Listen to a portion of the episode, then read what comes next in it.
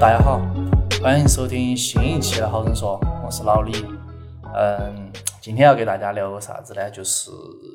还是在疫情期间，我看了一部非常棒的动画片。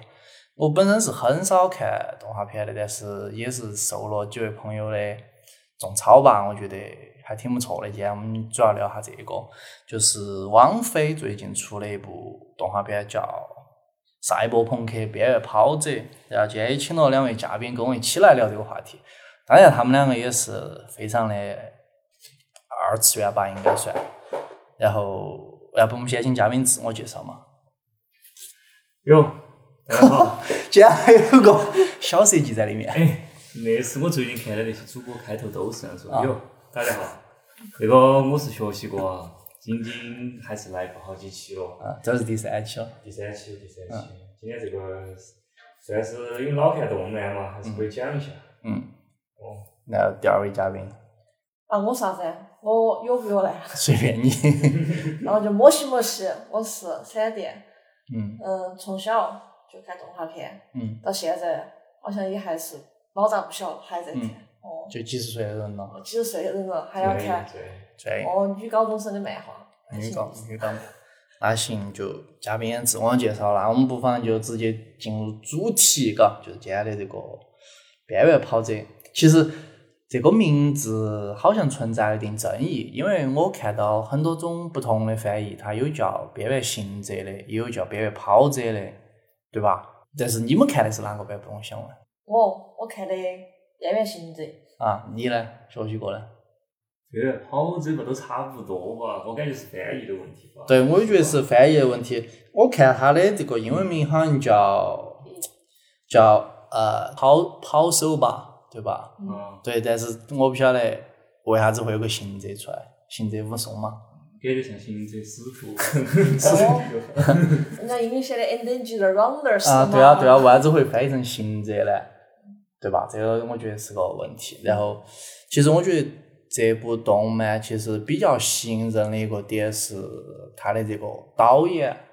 对吧？嗯也可以翻译成监制、监督，伟大的金石杨之。你要想下，当时最开始看到这个动画宣传 PV 的时候，嗯打的是哪几个头衔呢？嗯放到国内至少是金氏杨枝加班基社，然后加网飞这一系列打 出嗯来。啊放在国内，放在哪儿它都是这个名字 啊。哦，不是，它也就不是用哦，全反正放到哪儿都是，它只要一出啊来，它就是拿这三个噱头嗯来吸引人，就是靠。而且第一个排名第一个的就是班基社，然嗯后班基社的呃三个巨头之一，那就是金氏杨枝。嗯那还有另外两个呢， 还有另外两个老师呢，还是比较复杂了。就一时间想不起 了一时间想不起名字，但是他们都是从一个地方出来，那就是 Galaxy。啊。哦对，Galaxy。，就是哦其实这个几社吧，就是我们大家俗称的几社，是一个非常传奇的一个动漫社团吧，公司吧，其实就是公司。哦对公。司然后我们今天要这个主角呢，我们的金丝杨子，其实他就是大学一毕业就进入到了这个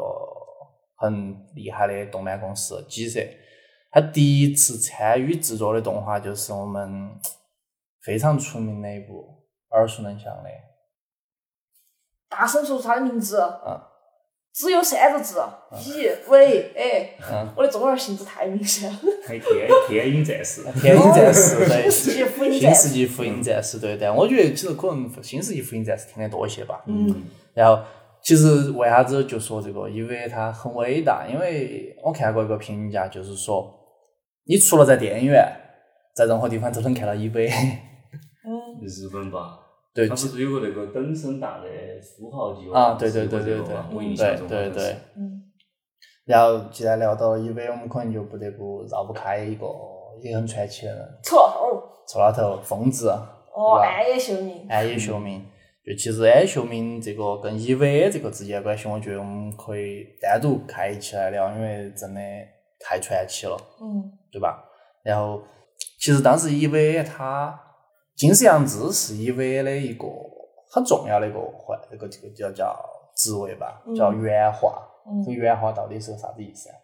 原话咋说呢？金丝样子 E 其实在 EVA 里面操刀的分镜还是比较多，嗯它每一集基本上就是呃，这一相当于 UVA，至少 TV 版是它是有二十六 G，、那嗯么其中有很多 G 是由近视样制，然后在其中哈，就是画出来所有东西什么一个分镜都是需要他去审核，这就是他的出演部分。嗯他不像安秀明，安秀明是整个 UVA 的大型导演，就整个二十六 G 由他来操刀和把关。嗯那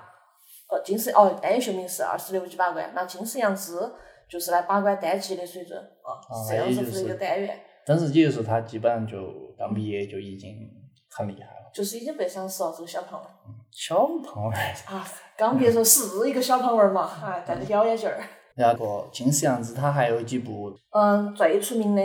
是这样子的，金丝杨枝在做了跟 EVA 之后，嗯然后呢，A 秀明那个时候基本上就带到人去了另外一家公司，他们新开一家 K 社，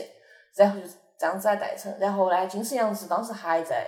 G 社，然后没有没有走。然后另外他和他两个朋友，我已经记不到那两个老师的名字了。嗯然后这两位老师他们出来之后创建了班级社，然后做了一些很小众的一些动画，然嗯后在二零一三年应该是还是一二年出了一个呃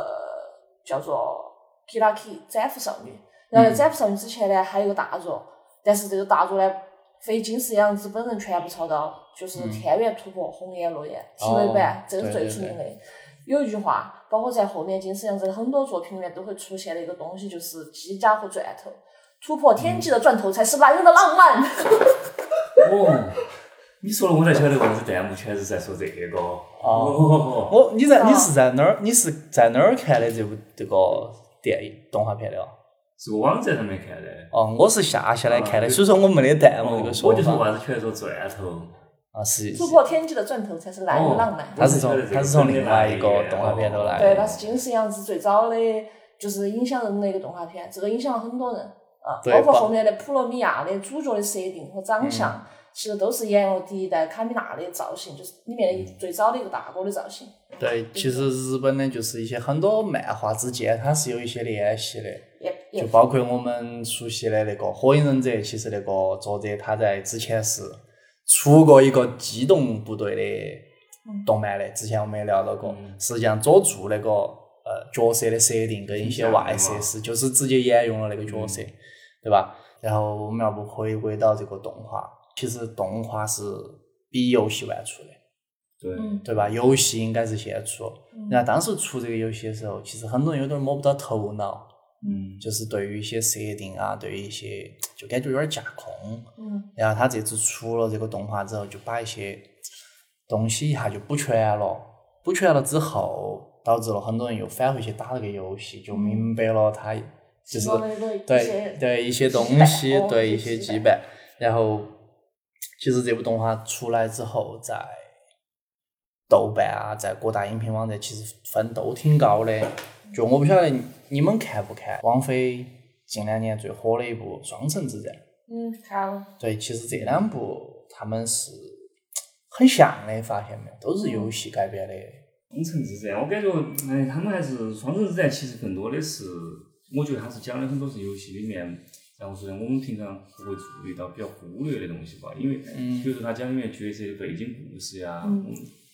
我们这之类都不会考虑的，就就、嗯其实，在游戏里面，这个其实就只是一段话。嗯然后这个赛博朋克这个的话，我感觉它更多是，然后说让我们更直观的理解出它提的这个概念吧。因为这个其实对于很多的广大的受众来说，其实虽然如果你不玩游戏，或者说你比如说之前没有看过呃《银翼杀手》啊，或者像这种这一类的嗯作品来说，你肯定会比较不太理解。但至少我们现在大家看了就晓得是。呃，不是抛开一些比较深层的东西，大家就会觉得那就是比较散的，啥子霓虹灯各种的嗯元素啊加在在一起，还有一些比如说机械，呃，对在人类的身体上啊，这个就就这一类的嘛。大家大家，我觉得其实是把这个概念从一个比较小众的概念，慢慢还是带到越来越多的大众都是听说过这个东西嘛，至少，嗯嗯，对，然后其实赛博朋克本身那个词语就是个组合词，它其实就是意味着呃高等科技与低端生活的组合，就像我们动漫里、就动画里面看到的，就是他们一身很精良的装备，却过着狗屎样的生活，对吧？吃的都是那些垃圾食品，就是就是只你是有钱人你才能吃那些我们平时生活中吃到的。他可能吃到的就是，比如像我们的主角戴维多，他就吃的是一些预制食品，对吧？就是那其实我们我也查了一下，关于这个赛博朋克这个词，它是一个咋个说衍生词吧？嗯所以它最早的这个词源是一个叫做控制论的意思，cybernetics，它是这个的意思。然后，然后我们这个你可以把它意译为赛博的意思，就是控制论，就是相当于是从控制论里面衍生衍生出来的一个东西。然后朋克就是 punk 嘛，我们都比较晓得是，呃，摇就是乐反队嘛叛，一种乐反队叛的一种风格嘛，对吧？然后比如说像花儿乐队，就是国内比较早的朋克乐队。其实这个时候，他们表达的主旨就是说，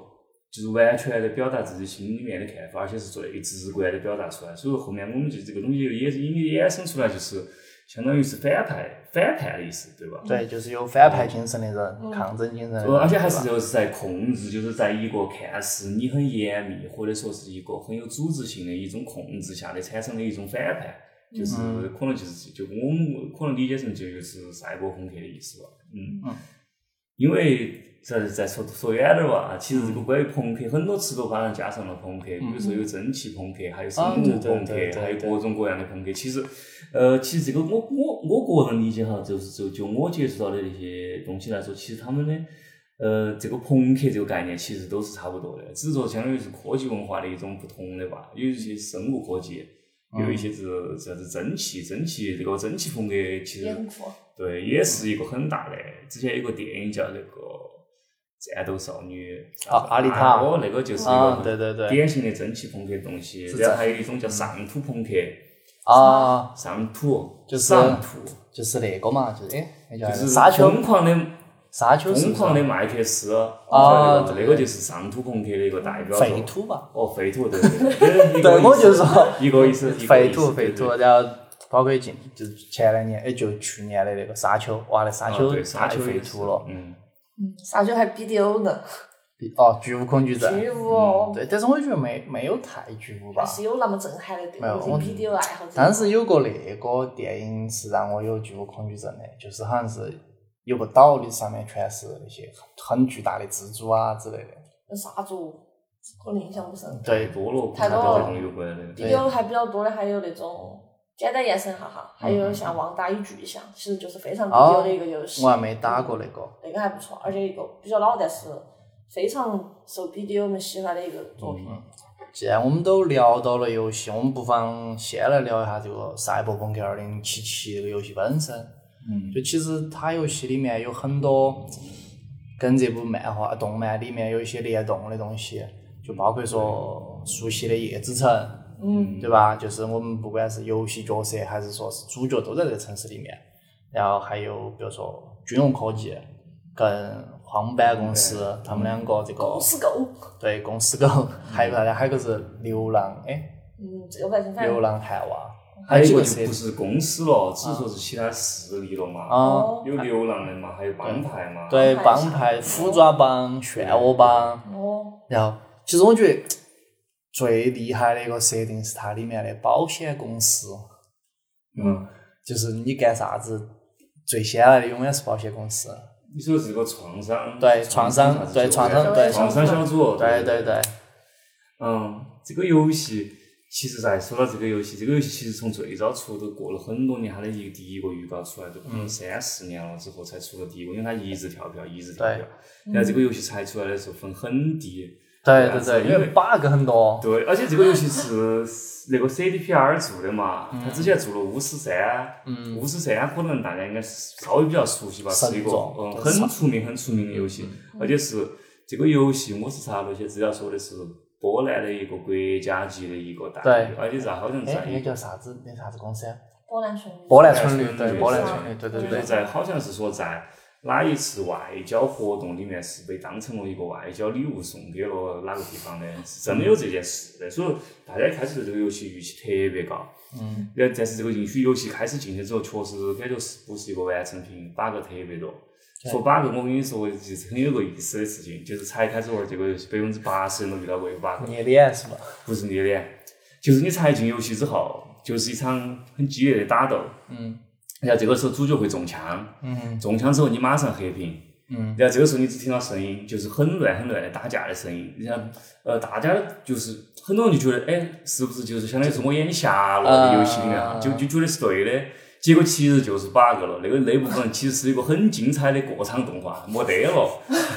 所以说这个就哎还是比较有意思，也算是比较咋个说呢？呃，就是咋说呢？反正也是有意，就是让我感觉就是差点意思哦，还但是它也还反而还很剧情，还有点吻合，这个是很容易没发现到，对嗯吧？就是说这个游戏确实 bug 很多，但是其实在这个游戏出了之后，啊他们这咋说呢？公司这个态度还是不错，就是一直在更新这一个直在 bug。更新，对，对，其实到现在，因为它最近的上一个版本出的就是说是跟动画的联动，嗯，跟动画联动的话，它就其实就是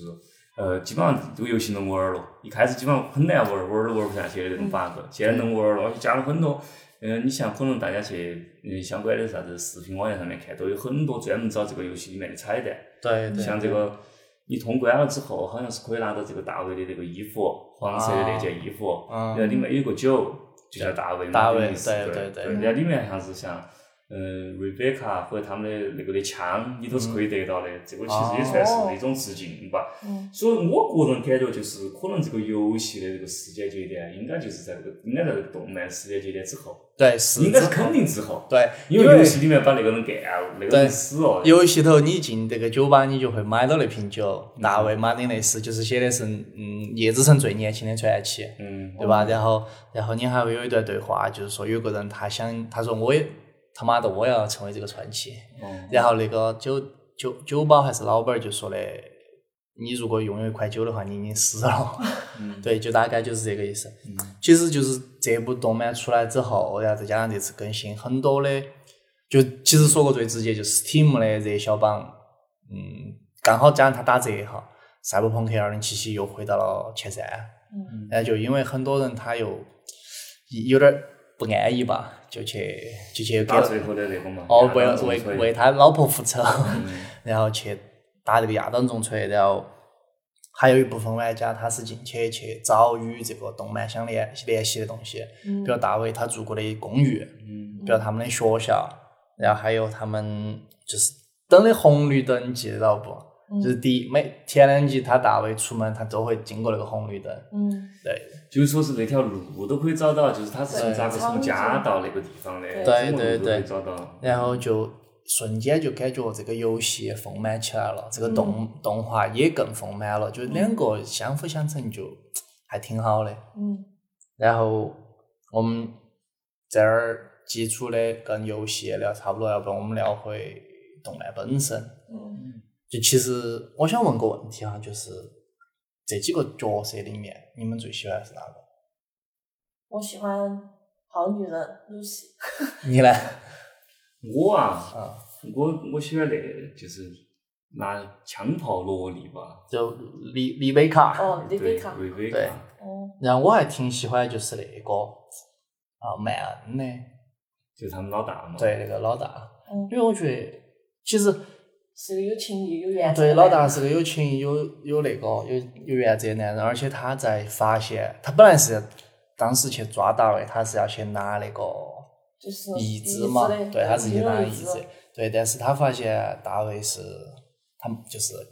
他妈叫葛洛丽，哦，对吧？是他对接人的嗯对，是娃他娃对接人娃娃，嗯然后他就态度转变了，而且他还帮助大卫去成长、去使用这个东西，然后后头还把投篮队托付给他。我觉得其实曼恩这条线也讲的很完很完全，嗯而且就是你们有没有注意到，就是在曼恩变成赛博精神病那那一集，嗯，用了大量的空空镜对，跟一些就是就是画面颤抖那种感觉，就是来表嗯达他的当时的浑浊，对混沌。嗯其实这个我就会想到《一维》里面有一集，嗯就是真实定真事，他在电车上，他遇到了他的他，哎，他遇到了他妈，他遇到了明日香，遇到了林波丽，他就一直在反思，他说我是什么，这个世界是什么的那那一段，嗯我觉得这一段哇太棒了，也也会让你进行，就让你也就完全沉浸在曼恩这个角色里面去。对，然后包括他最后的暴动嘛，然后包括他最后去杀的警察，整个画面冲击感，再加上他精神崩溃的他，我觉得这个画面真的对我印象很深。嗯，就对我来说，动漫印象最深的是哪一集？就中间那一集，遇到第一个那个赛博疯子的时候，嗯就那个在路边撒尿那路个，边撒尿，然后就那边他的哥哥还去兜那个人，突然然后暴，突然之间，那个事故就出生了，其实那一下给人的震撼性还挺强，就是你感觉这个危险要发生了，然后金丝羊子他们处理得非常好，就是包嗯括前面的寂静，然后整个对事态的这种感觉到就不对，但是你又说不出来哪儿不对，然后你想去控制，但是这个东西你根本收不住的时候，嗯一瞬间，他的哥哥就被那个撒尿的那个疯子一对下就被爆头了。对，而且然是后不是所这有个人就画面重复了很多次啊？对反正就从不同的角不度。同的角度，各个角各个角度，对对对，然后包括他们那个呃，应该叫记嘛，我已经忘了，就他嗯们那个意志之后，慢慢的那个时间放慢的那一切，嗯而且那一集他用的是一个倒叙，他一开始就是一个混乱，是当时麦恩啊，嗯还有他们一起就是在处理一些枪战，你都不晓得发生啥子，然后再慢慢的从那一集中间才开始剖开到底发生啥事情，然后再回到这一集当初，反正那一集的处理还是挺巧的，嗯对，那就一集是。是非常大的一个转折和张力的一个集。嗯，那你呢？你对你印象最深的一点是哪一点？ 我如果都说了开头我喜欢那个，哦那就是被所有人揍 对， 对，就是成为丽贝卡奖。就是被锤了那一下。 但是他其实后面有时候还要，比如说在这个露西，就是说没有参与他们这个组织之后，或者嗯是相对来说比较颓废的时候，是他，我感觉是他还是站出来了，给这个主角一个支撑吧。他说他会来罩他的，或者怎么样的那种。就是他其实，因为我想这个可能大家很多都看了相关的这个介这个咋个说呢介绍，都晓得这个角色一开始是没得的。对，他是班级社强对加他进是去强的。加嗯强加。可能而且咋说，他其实加的刚好也是让这个，我觉得更有人情味了一点吧。可能这个角色确实，不管是他的设定上面，或者他的性格啊，其实都挺好，挺讨好的。大家可能看完之后，我就算你是不是最喜欢这个角色，你肯定也不会不喜欢他，嗯就是因为他确实，在我看来，他其实还是一个他真诚的人，对然后他嗯很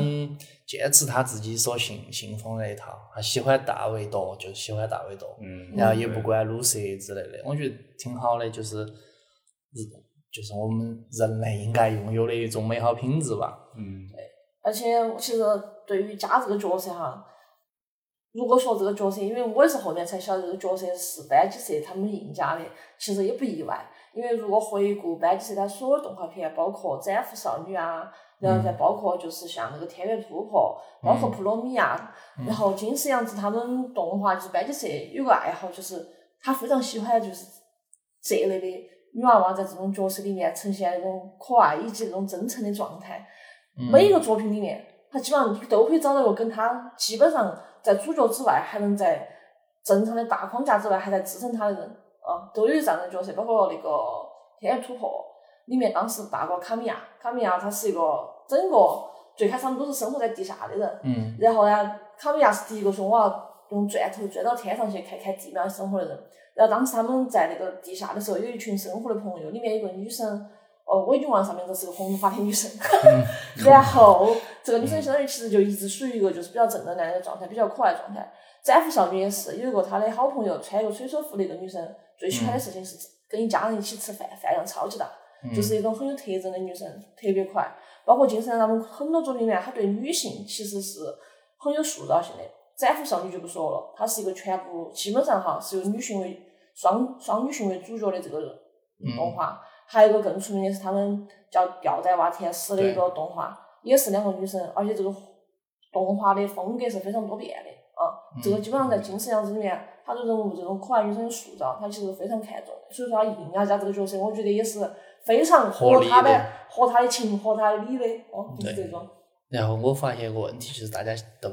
都不太喜欢大卫这个主角，喜欢啊，咋不喜欢啊？为啥子啊？她那么一根筋的，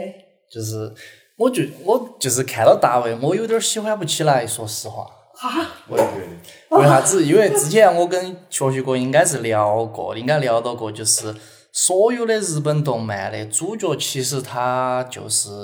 作者也好，导演也好，他自身那个投影，我觉得，嗯，就他他想他他写的主，他笔下的主角永远是他希望自己成为的那个样子，嗯然后就是不断的变强，有一点儿。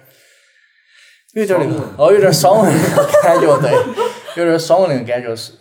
就是其实我之前也聊过，就是我觉得网飞它有一点问题，就是它不管是电视剧也好，还是动漫也好，嗯呃它选择的啊，它就是它选择的这些作品，永远都会有一个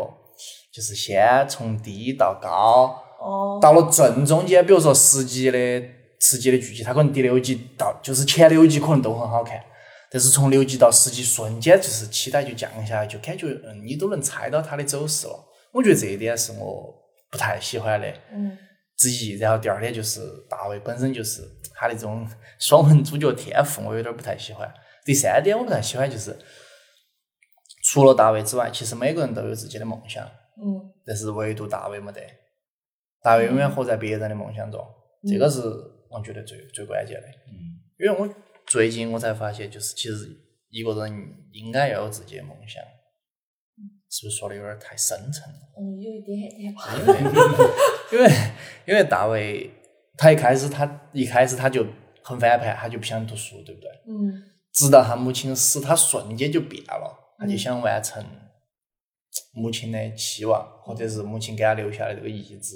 嗯那意志其实有点儿、有点儿、有点儿、有点儿翻译有点儿问题，我觉得，嗯就是它叫斯维，它叫斯安维斯坦，对不对？嗯但是游戏里面好像叫游隼维斯坦， 你游戏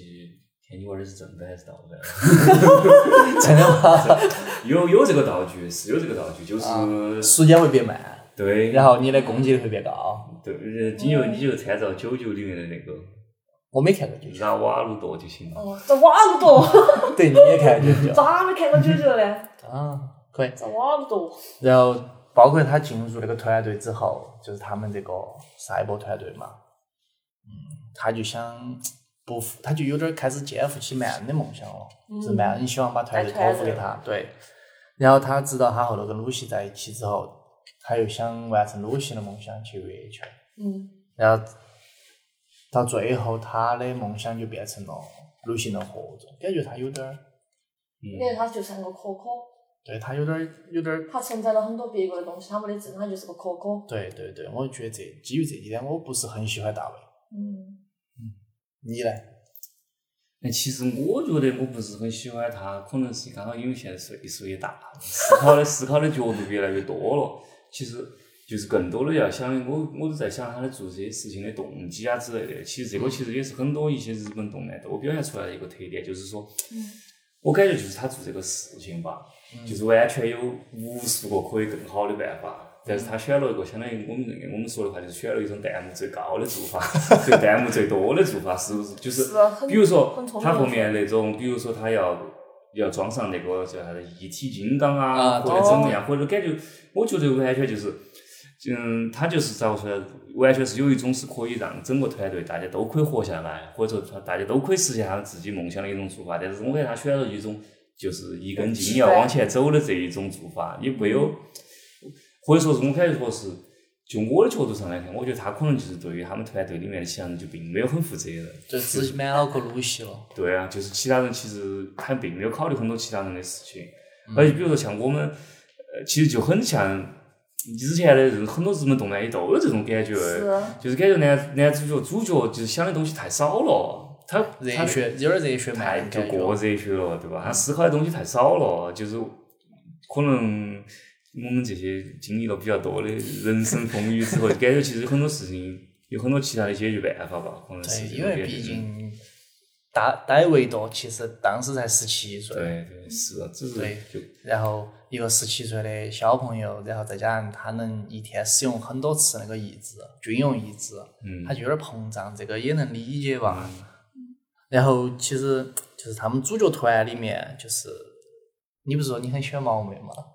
啊，我觉得他多有情谊，而且很酷。多利欧，哦，多牛，很酷，而且整体来说，团队包括他跟很班清主醒，我觉得他很清醒。对，帮他做事啊，就是他整个很清醒卖了。他跟曼恩，只要曼恩没疯没疯之前哈、啊他们两个其实，我觉得他们两个当这个团队的 A B 角都很牛皮。他们这个团队在，他们这个团队团队的运那个运营很流畅。嗯但是像你们两个说哈，就是像觉得主角啊想的太少啊，或者是他都是承载别个的梦想。嗯，其实我反而觉得大卫很好是在于，先不管我是一个近视杨紫吹，我基本上是近视杨紫的所有动画片我都是专门在喜欢他之后去看了《天的土之后，就对这个人产生了极大浓厚的兴趣。他的动作分量的，我去追他的东西，然后他呈现的东西就这种简单浪漫的东西。对，有可能随着你们这样刚刚他说薛老师说的， 学我了，薛老师 他就休息 过。哦，薛薛老师说的，哦，嗯，可能随着自己年龄变化，看待事物的角度也更多了。嗯。再好像大卫这种可能十七八岁的男娃做这种事情，可能觉得还是有点太过于单纯。但是金世阳是他这个人就是一个用极致的、简单的一个经典方式来表达他的浪漫，嗯他的浪漫的这种人。对。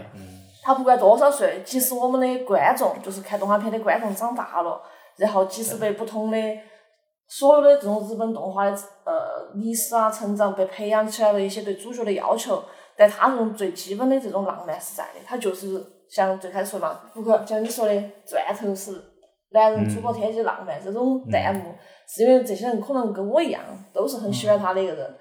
嗯，然后他的这个主角只是说一个角度吧，就是。非常简单，非常直白，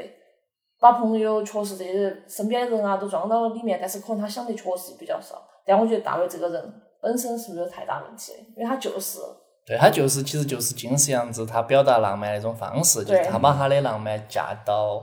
对大卫这个人身上身上了，对，就就是是一自个我奉献、自我对牺牲，无畏的一个少年，对，就是非常热血，对，非常重要勇，敢大卫，勇敢大胆，哦，就是这种。所以说他这个主角我还是相对来说比较满意，只不过他可能以前的漫画、动漫里面是没有这种悲剧元素比较多的，之之前像包括《天元突破》啊，虽然说最后结局也比较悲，但整体是一个大团圆是的一个角色。然后像《斩服少女》最后也是一个和解的局面，但是在这一部里面是有点明大显的悲剧色彩。对，其实就像我刚才说的，就是我看到一半的时候，我觉得可能我已经猜到了，就是他曼恩死了之后，大卫如愿的接管了团队，然后也变大了，然后也加上了一些曼恩的装备，对吧？我觉得都觉得可能哦，就这样打怪升级就称霸叶之城了吧？可能。嗯就是直到最后，突然大卫中吹，就是直到大卫中吹出来一刻，我觉得可能也会被主角光环干掉。但突然最后，可能后最后一集的后半段一火局就反转了，确实有一点出乎意料。也可能觉得他的制作片长篇幅可能跟他限定到这儿。对对对，嗯，但是我最近我觉得，其实一部电影也好，还是一个呃动画片也好，一个剧集，其实我觉得就应该是这样，就是简单直接，不拖沓。因为我很喜欢那个杜琪峰的电影儿。嗯，杜琪峰的电影儿，他就会在前五分钟把所有的角色都交代了，他们之间联系交代了。嗯，就比如说那叫啥《枪火》那部电影，前、嗯前几分钟就把这几个角色讲完了，嗯一火就把他们串联到一起就了把，一火你就进入这个电影里面了。我觉得这种感觉很好交代就很快。对，交代很快，包括最近才上那个，我不晓得你们看没，《子弹列车》嗯也是这种风格，就是他他没有那么快的把联系在一起，但是他很快的把所有角色都一伙给你讲出来了，嗯，然后慢慢发现他们之间有联系。我这我觉得这种其实也挺不错的，虽然说它时机太短了，就包括《双城之战》也是可能只有十集，嗯，对不对？然后包括王菲最近的那个叫啥子啊《苏里南》，只有六哦集。，对，但苏里南也很快，但我觉得苏里南差点意思。就是其实王菲通病嘛，我觉得王王菲菲的通是病。他有通病，包括我们在我们用王菲会员正版去看的时候，下面的嗯这相个是不似会存在的东西哦，你哪儿来的哦？啊，你不管 嘛，嗯我不晓得你们在说 啥，就是王我听菲不，懂。然后王菲她下面的一个相似推荐，嗯，一部片子是啥子？因为它这个是 R 二十一设定，啊，它的相似推荐是一个叫《恶魔人 Crybaby》的动画，这个动画片是二零一八年由汤浅证明导演做的。嗯然后里面可能是因为他们的限制级可能相同，所以说这个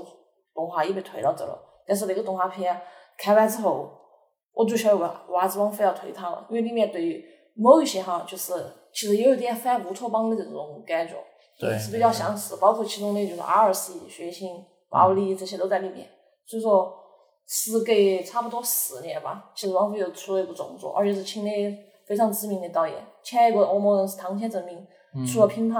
除了那个《四点半神话》，我不晓得你们看过没有？然后没有现在又喊《金石良知》啊，做过 EVA，做过《天元突破》，做过《斩服少女人》来，其实也是嗯非常好的一部联动，时隔十年的一部动漫剧种。嗯，在我看来啊哈，嗯，你看过汤浅，你看过汤浅证明的动画没？没有没有，我都还是看的比较大众一点儿的 吧。其实我我我刚才说到这个，我突然想到一个，就是我感觉这个就是这个这个动漫有一个我觉得特别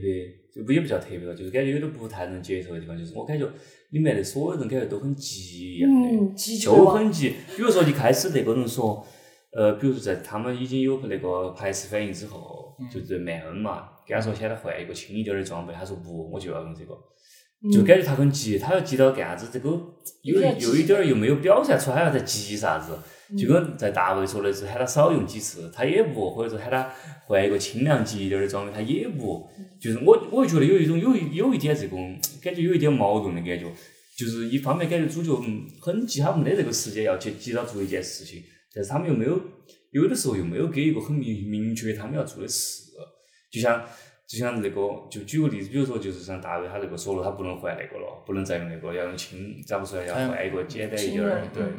但是在说完这个之后，就是露西她就啥子呢，相当于就是在做另外一件事情，没有加入他们那个团队。我感觉这种其实应该过了很长一段时间了。对，中间嗯应该是就是慢死了之后，中间再接对上。对第六集、第七集之间应该是很对嗯至少长一的年，。至少一对年。对对，这就是所以说我也不晓得他们在做啥子，但他也很坚持这个。可能我觉得一方面可能有可能一个原因就是这个相当于这个技术的限制吧，没办法嗯没得办法把这个讲出来。嗯我们看到可能就有一点儿不太理解他们的动机，其实。对是就是相当于嗯有点影响嗯可能还需要一些东西来补全这个东西吧，就跟 EVA 一样。其实 EVA 当时出来的时候，大家都看不懂，嗯对吧？就是你可能看了第二遍，看了第三遍，可能慢慢懂一点。嗯就觉得很酷。对，但是嗯直到你去发现一些就是自己要深挖一些东西的时候，你才晓得哦，这个疯子想讲述的是啥子。嗯可能这部电这部动画片，我也需要我们去深挖吧。嗯就是我想问个问题啊，我一直有个疑问，就是想问一下，就是其实我对赛博精神病这个设定，对设定我有一点儿不理解。你不理解哪儿？就是我明晓得，我都我已经是，比如说我们就假比是二零七七年嘛，对吧？至少是未来嘛，对不对？嗯我都晓得了这个玩意儿有风险，我还反复的去用它，我还像打打一维多那样，一天用七八次，嗯用一用在一些毫无意义的地方，是不是有一点儿真的是太急了？嗯，要这样子，就是你可以把自己设身的放到真正赛博朋克那个环境里头。嗯你想哈，上有公司狗，这个地方你用钱才能很安全，但是你在底层边缘的人，可能我们现在体会不到，在他们那个地方是底层边缘的人是活下来都很困难。你看死了之后就非常简单的就就过了，然后上面人过的生活，开的车几十很很贵的车，嗯然后其实这个差距是非常大的。然后在下面，包括就像刚刚哦学习我说的，学我老师差点又要学老师去了，就学老职业习师惯哦， 学老师说的。就是感觉他们都很急，明明你可以就像你说的，明明可以用更轻点儿的装备哇，怎么换下来？其实他们有一种恐惧，就是如果说自己倒退的话，其实应该是有一种恐惧感在里面的。包括你开始带团队了，你一下让你把你权力收束下来，你让你退下来，你能不能退下来？有没有这个觉悟或者有没有这个能力能退下来？其实也是一件呃需要去思考或者是需要去承担的事情。可能这个主角团在这个里面，他们在这个环境之下没有办法做这样子的选择，因为在那个呃反乌托邦的社会里面，他们下面的人就是呃非常难以再去争夺一些梦想，他们唯一要做就是让自己过得更好。你看他们的快乐是来自于哪些啊？每天活干完了，去喝酒，去疯耍，然后到处呃闲逛。你说他们生活有好大意义嘛？跟我们比起来，其实相对来说，他们其实追求快感的方式更加直接。去超模，嗯，对啊，就更更加直接。你说他们有啥子艺术欣赏这些，可能在他们那个地方可能没有，嗯就是非常简单纯粹的东西。如果一旦失去了，可能这些意高级的意志啊，都想变得更强，获得更多，都是这种。可能还是有种向上的一种趋势在，就不愿意嗯不他们要敢退当，那个砖头儿。哦，不敢往下，不敢往下，做不到往下。十七岁我做不到往下，我只敢往前冲。 你娃子自己说来笑了。对啊，感觉很中二啊。是不是要说感谢我们伟大的祖国？我这个是升华了一下。嗯，你你对精神病咋个看？赛博精神病？呃其实我还是很同意这个。感觉我其实觉得，我看了之后，感觉就是像他啊嗯们这一方面的这种有，就是生活在这个层次的人哈，包括还有我玩游戏，你没感觉到，就是其实总结起来，就是我感觉就是你其实没得活路的，其实就是嗯相当于咋个说呢，就是在慢慢的在等死亡，因为嗯你如果一旦是在这个地方，或者说一旦是在这个阶层，也是成语。对你永远都不可能有其他的路，就是说你唯一可以选这个办法来拼一下，拼一下的话，当然就是有成成也有，当然成功的概率也不高，但是至少给了你这样子的一个选择吧。嗯我相信在这种情况下，大多数人肯定有勇气的人还是会站出来选择，就是选择选择这个，然后出来尽量的要摆脱这个控制吧，嗯确实。就像之前啊，我跟我朋友聊，我们他说是，假如我们两个赛博朋克里面、嗯，啊，先说外观，嗯你喜欢又开始改捏造脸了。哦，开始改造很多那种装备，你想改造你的脑壳，你像我们 Lucy 就是改造脑壳的，嗯还是说像大卫要改造身体，让自己变得更强壮，像麦一样用大块头、嗯改造自己，还是你希望你自己在赛博朋克在叶子城，你是一个尽量用肉身多一点的人？哎，嗯其实这个想法当时我觉得是，对啊，那你哎那你的想法是来跟我分享一下 噻？哎，我就希望我的腿可以跑得更快了，我想把我的脚改了，我啥子？就是想去想去哪里就去哪里，猛跺。懵懂你呢？ 那如果如果是你呢？如果我们之我之前跟我们朋友专门讨论过，真的，你们不是也是不中是国不是人啊？讨论赛博朋克啊哈，就是我们比如说咋有改很多造事是情，吧比如说异世界，嗯如果你去到那儿，你要干啥子？或者说是，比如说到了修仙的那个时候，你要干啥 子？嗯我们最后得出来的一个结论就是，不要去当那个就是出头鸟。就是， 比如说我要是去了赛博朋克的世界，那我肯定要去当一体医生，啊就是永远不哦，会你还不偏职业，永远不会没得饭吃啊。然后我至少也很安全，大家都是求求我但。是你不会，你不会觉得，比如说，比如我是蛮人，对吧？我今天来你这儿改造，你没给我改造好，或者是我自身不我自己匹配，我我不匹配这个这个这个意志，但是我就说是你的问题，我给给你给嗯你那钱你这了。个一 块纠纷， 你这一块纠纷到现在也有嘛？然后比如说在异世界，嗯，就要去当那种铁匠铺的老板，或者说是开旅馆。我对啊，然后在修仙的时候就要去当，比如说就是当就是医生，嗯就是炼丹。你这想法有点意思，相当于我打游戏，其实如果真在游戏里面，我肯定要当不 NPC。对，如果你真是你自己在这个角度里面，我估计你要是选择这种咋个说呢，很有危险性的，我是我我应该是不会选的。但是我的话，我要选这种饿不死的，而且你不是看修仙小说都是说的会炼丹的人地位都很高的嘛？ 我不看有些小说，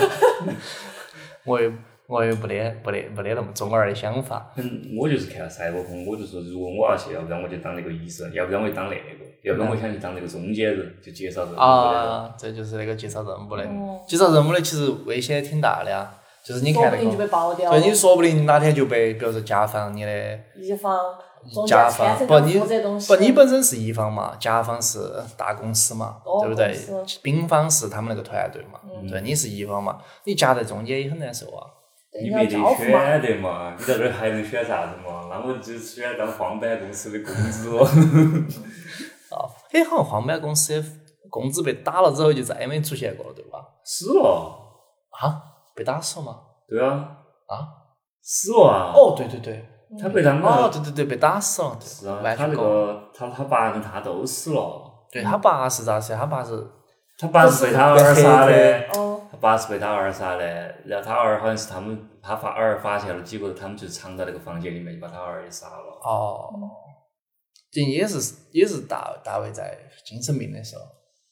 不是，这是游戏里面的。哦，这是哦，我就说动画漫就里没面没有提得。过这个。对，动漫里头没游戏里对面是有这对个对剧情的对，不过刚刚你说那个医生那个事情，因为还有一部就是跟赛博朋克相关啊，然后这个东西又扯到点儿电锯人，就是有一个呃动漫叫做《飞翔人生》，然后已经出了第二季了，然后它是也是以赛博朋克为背景，并且它是一种超级改造，主角是一个不是人脑壳的人，他的脑壳就是一一杆枪，而且他需要伙伴，他的伙伴就是帮他开枪的人。然后里面他有个好朋友，他最重要的好朋友是哪个？就是一个会修东西的一个医生，就相当于一个医生一样的角色。对啊就是这个东西其实非常重要，就是就跟能你活说下去，能做很多事情。女生一下让我想到那个里面那个小女孩儿了，就说是网络游戏里面也是奶妈是最好组 队的啊，是的，是真的要改吗？必须要改吗？就是啊，就是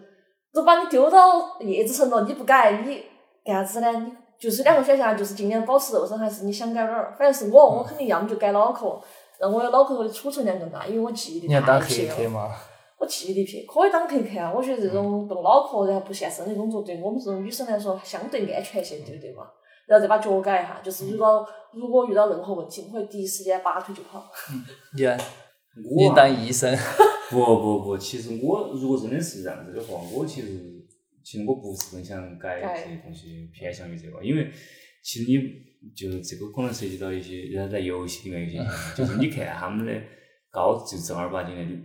在说顶层上的人，他们其实没有改啥子东西，基本上改的很少。嗯，为啥子？就第一个就是有可能有那种很强的排异反应嘛，嗯这个是肯定的。嗯然后还有一个就是，真的到那种程度了，我我觉得他们肯定都是相当于是，比如说他把他的意识储存出来，或者嗯，说怎么样的，再换到另外一个身体啊里面，就对对是有意识。有这个，对，对有这个，因为其实我感觉， 非常就老你实平常的生活来说，你如果不是干打砸抢烧的事情，你我觉得好像就是改了这些东西，好像没啥子用用不上，对，用没不啥子上用，对是啊，而且还有很大风险啊。嗯嗯，对你万一万被一精是神太病过了。疯子了嘞，对，那既然我们都聊到这儿，就是你们有没有发现最近在实现实生活中，嗯，小米跟那个特斯拉公司都出了他们自己的机器人，嗯就其实有一点儿往那儿那个方向走了，包括特斯拉公司还出了个脑脑部接口嘞， 你不晓得吗？他在他自己是开了一个脑部接口，就是以后可以把数据接入到人脑里面去，你不晓得这个吗？已经开始了吗？对啊，已经已经发发明出来嗯我了，想变成芯片人了。对啊，已经比较新鲜。就你们觉得这个机器人，我反正觉得这个机器人出来它并不是好事，因为劳动力，还有呃一个是劳动力嘛，一个是二个是，因为就是其实这么多年的就是地球的变化，就是从动物主宰变成了人类主宰以后，到底谁才是地球的主宰是个问题。嗯，会不会机器人真的统治，就像那么多电影里面，机器人啥都能做，对吧？你不管是那么多影视作品里面也好，还是说呃那个复仇者也好，嗯，都是说的机器人统治人类社会。我觉得其实挺危险的，我不愿意看到这个局面发生，不愿意有这种机器人出现。不过我只想的话就是，包括之前像那个有个下棋的那个机器，啊其实，我阿尔法狗阿尔法狗其实已经觉得很已经恐怖已经了，很恐怖了。说实话，就下棋这种运算，它能算到很多步之后。对。这个让我想起了那个《西部世界》里面有一个机器，对，它其实就是算出来人类世界，比如说在这个时代，它会遇到一些啥子灭亡或者啥子样的一些时间节点，都是由这个大的机器通过人类运算算出来。它其实也多多少少还是有点儿那种，咋说呢？有点恐怖，对真的我还也是觉得有点很恐恐怖怖的，对少了一点儿，就是因为你一切都被算出来了。呃嗯，你晓得这辈子你就这样了，但是你其实就少很多有趣的可能性。对我觉得自己去挖掘这些体验，觉得哦，反正我六十岁我都会啊出一件啥事情，那我就等到那一天，我能应对吗？我甚至做任何事情我都无法改变，因为这个东西我不管咋个算，我都逃不过这一劫。那这个东西晓得就太太没得意思了嘛，嗨，这个感觉科幻电影里面最，我感觉基本上百分之七十都会讲这种东西，太多了，太多了。太多了。黑客帝国啊，其实生化危机也是跟这个有关系，嗯对都是这种，就是说，呃，关键其实这个东西。你在乎控制嘛？你没得办法控制。时代的巨人总是往前前进，我发现，对 吧？你好会上价值，这个我专业、以后以后不叫学习职业素养，你叫你叫你叫价值哥。对啊，就是你这个没得办法控制技术进步，对吧？而且包括我们像很多的，我看的很多这些作品里面都会说，比如说机器人里面有个机器人啥子条约啊，啥子禁止伤害人类，这个就相当于是，咋个说，相当于是刻到主板里面的一个东西。嗯，这个感觉可能安全，但是又总会有那么一个两个会这样跳出来。对，就像《西部世界》啊，的里还面有的一那些个那个，其实我们还有个那个的嘛，就是那个动画《爱死机》啊爱死机对里面对也对讲了这个东西的，都是这样的。就是这个其实是不可控的一个东西，不管我们就是，那其实我们再跳出来说这个，不管是这个机器人，或者说是人类的发展，或者说是地球环境，这都是不可控的。所以说，所以说你们要是，所以说我也活不到那天，我对我来说没啥可子能关说系你。深究我不一定深究哦，的你话想想翻不盖到手这机到个直板的触屏手不，这机才个好其久实。还真不一定，因为我之前看了个哦新闻，是今年是大概六六七月份的时候，说的是第一个半机械人哦死了，不晓得你们看过这个新没有嗯闻没有有没有，刚才我大概还查了一下，就是一个科应该是一科学家吧，名字叫啥子彼得摩根是手手？吗？他不是，他相当于他是借动症，啊借动症之后，他就把自己的不能用的，就是不能用的身体部位就换成了机器，嗯然后就是相当于就是，呃，就是因为大家都叫他赛博摩根，后面就说的是，因为他就是后面大脑是人人脑，但是然后很多器官基本上全部就是用机器替代了。哇，这个就是相当于就是其实我要是可以说就是，比如说像我们刚刚讨论的，比如说他给你换啥子一体啊、移植啊这些，其实现在可能技术上并不是很大的技术问题，也不一定是做不到的了。嗯现在就之前就是因为这个新闻我专门看了，就是他之前还是没有战胜病魔嘛，还是死了，就是、嗯但是可能这一天我们想象不到，还真不是那么遥远。我觉得也不是很遥远，应该很快了。很快。那行，今天我们也聊了那么多，也展开了那么多，就看两位还有没有啥子想跟大家总结的，总结嘛，总二下去，总二到底。像我这个中二病啊，就是近视样子呢，对整个《赛博朋克》这个作品，我最后再说一下这作品的看法嘛。就是我毕竟是看了这么多年，从一三年差不多就是看了《天海之国》《战斧少女》之后，嗯就一条命，看近视样子很多作品的人，包括他在二一年还是二零年，应该是二零年出的《普罗米亚》啊这个剧场版动画，就是一个动画电影。嗯然后再到这儿，二零二二年跟到这儿网飞一起做这个《赛博朋克边缘跑者》。嗯其实当时我跟我朋友一起看的时候，觉得这个动画它呃，就像朱老师还有你们都觉得它可能节奏有点快，很多东西没有交代清楚。其实当时我看下来是有点失望的，但是我还是觉得金丝羊子强就强在，我哪怕觉得这个作品不满意，但是我看了之后，我觉得这个东西很奇怪，好像少了点东西，但是就跟那些网上很多没有看过金丝羊子的那种粉丝一样的，其实心里面是至少会有一点点难受。不晓得是为啥子难受，是不不管是大卫死了难受，还是李克卡死了难受，还是一个人跟岳露西难受也好，就是人类的情感永远都是相通的，就是哪怕他的形式可能有一些呃毛躁，不是那么完美，但是最终就是人的情感在金丝羊子这儿还是很好的传达给了看过这个动画动画片的所有观众。对我觉得我是这个，我有个朋友看完第一集之后跟我说了一句，啊他可能没看完，他可能刚刚看到开头啊，就跟我说一句：“我晓得这个金丝样子总要从你心头挖点啥子东西走。 是的，他就是这种对很牛批、很浪漫的一个男，又狂又浪漫，对，又简单。学习过来，嗯，我想啊，这个都是我这个录的时候边录边突然想到的，就是其实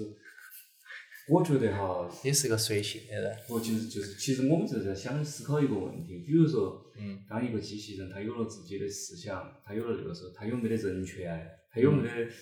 我不对会他承受拥有了这个人的一人切对人和机器是咋个定义的呢？对或者说，比如再来一个，比如说我们，比如说一个人他得了一个绝症要死了，这个时候科技已经发达了，可以把他的思想注入到另外一个机器人的身里面。那他注入进去之后，这个人是不是就保留之前那个人的所有的东西呢？就是其实他就有点那个那个啥子啊诺亚方舟论。感觉对，有一点儿关于哲学的一些思考吧。但是其实，因为我们，我觉得关于这些东西吧，不管是科技进步吧，还是人类社会发展吧，但是我觉得其实我们到了一定阶段，都还是要思考一下为啥子人之所以为人，之所以为人是为啥子？更多的时候是，对吧？是其实我觉得在我的角度上来看哈，这个嗯呃，应该是我们的思想，或者说是我们从这个地球出现到现在一直传承下来的那个东西，让我们成为这样子一个人。嗯嗯，就是，呃，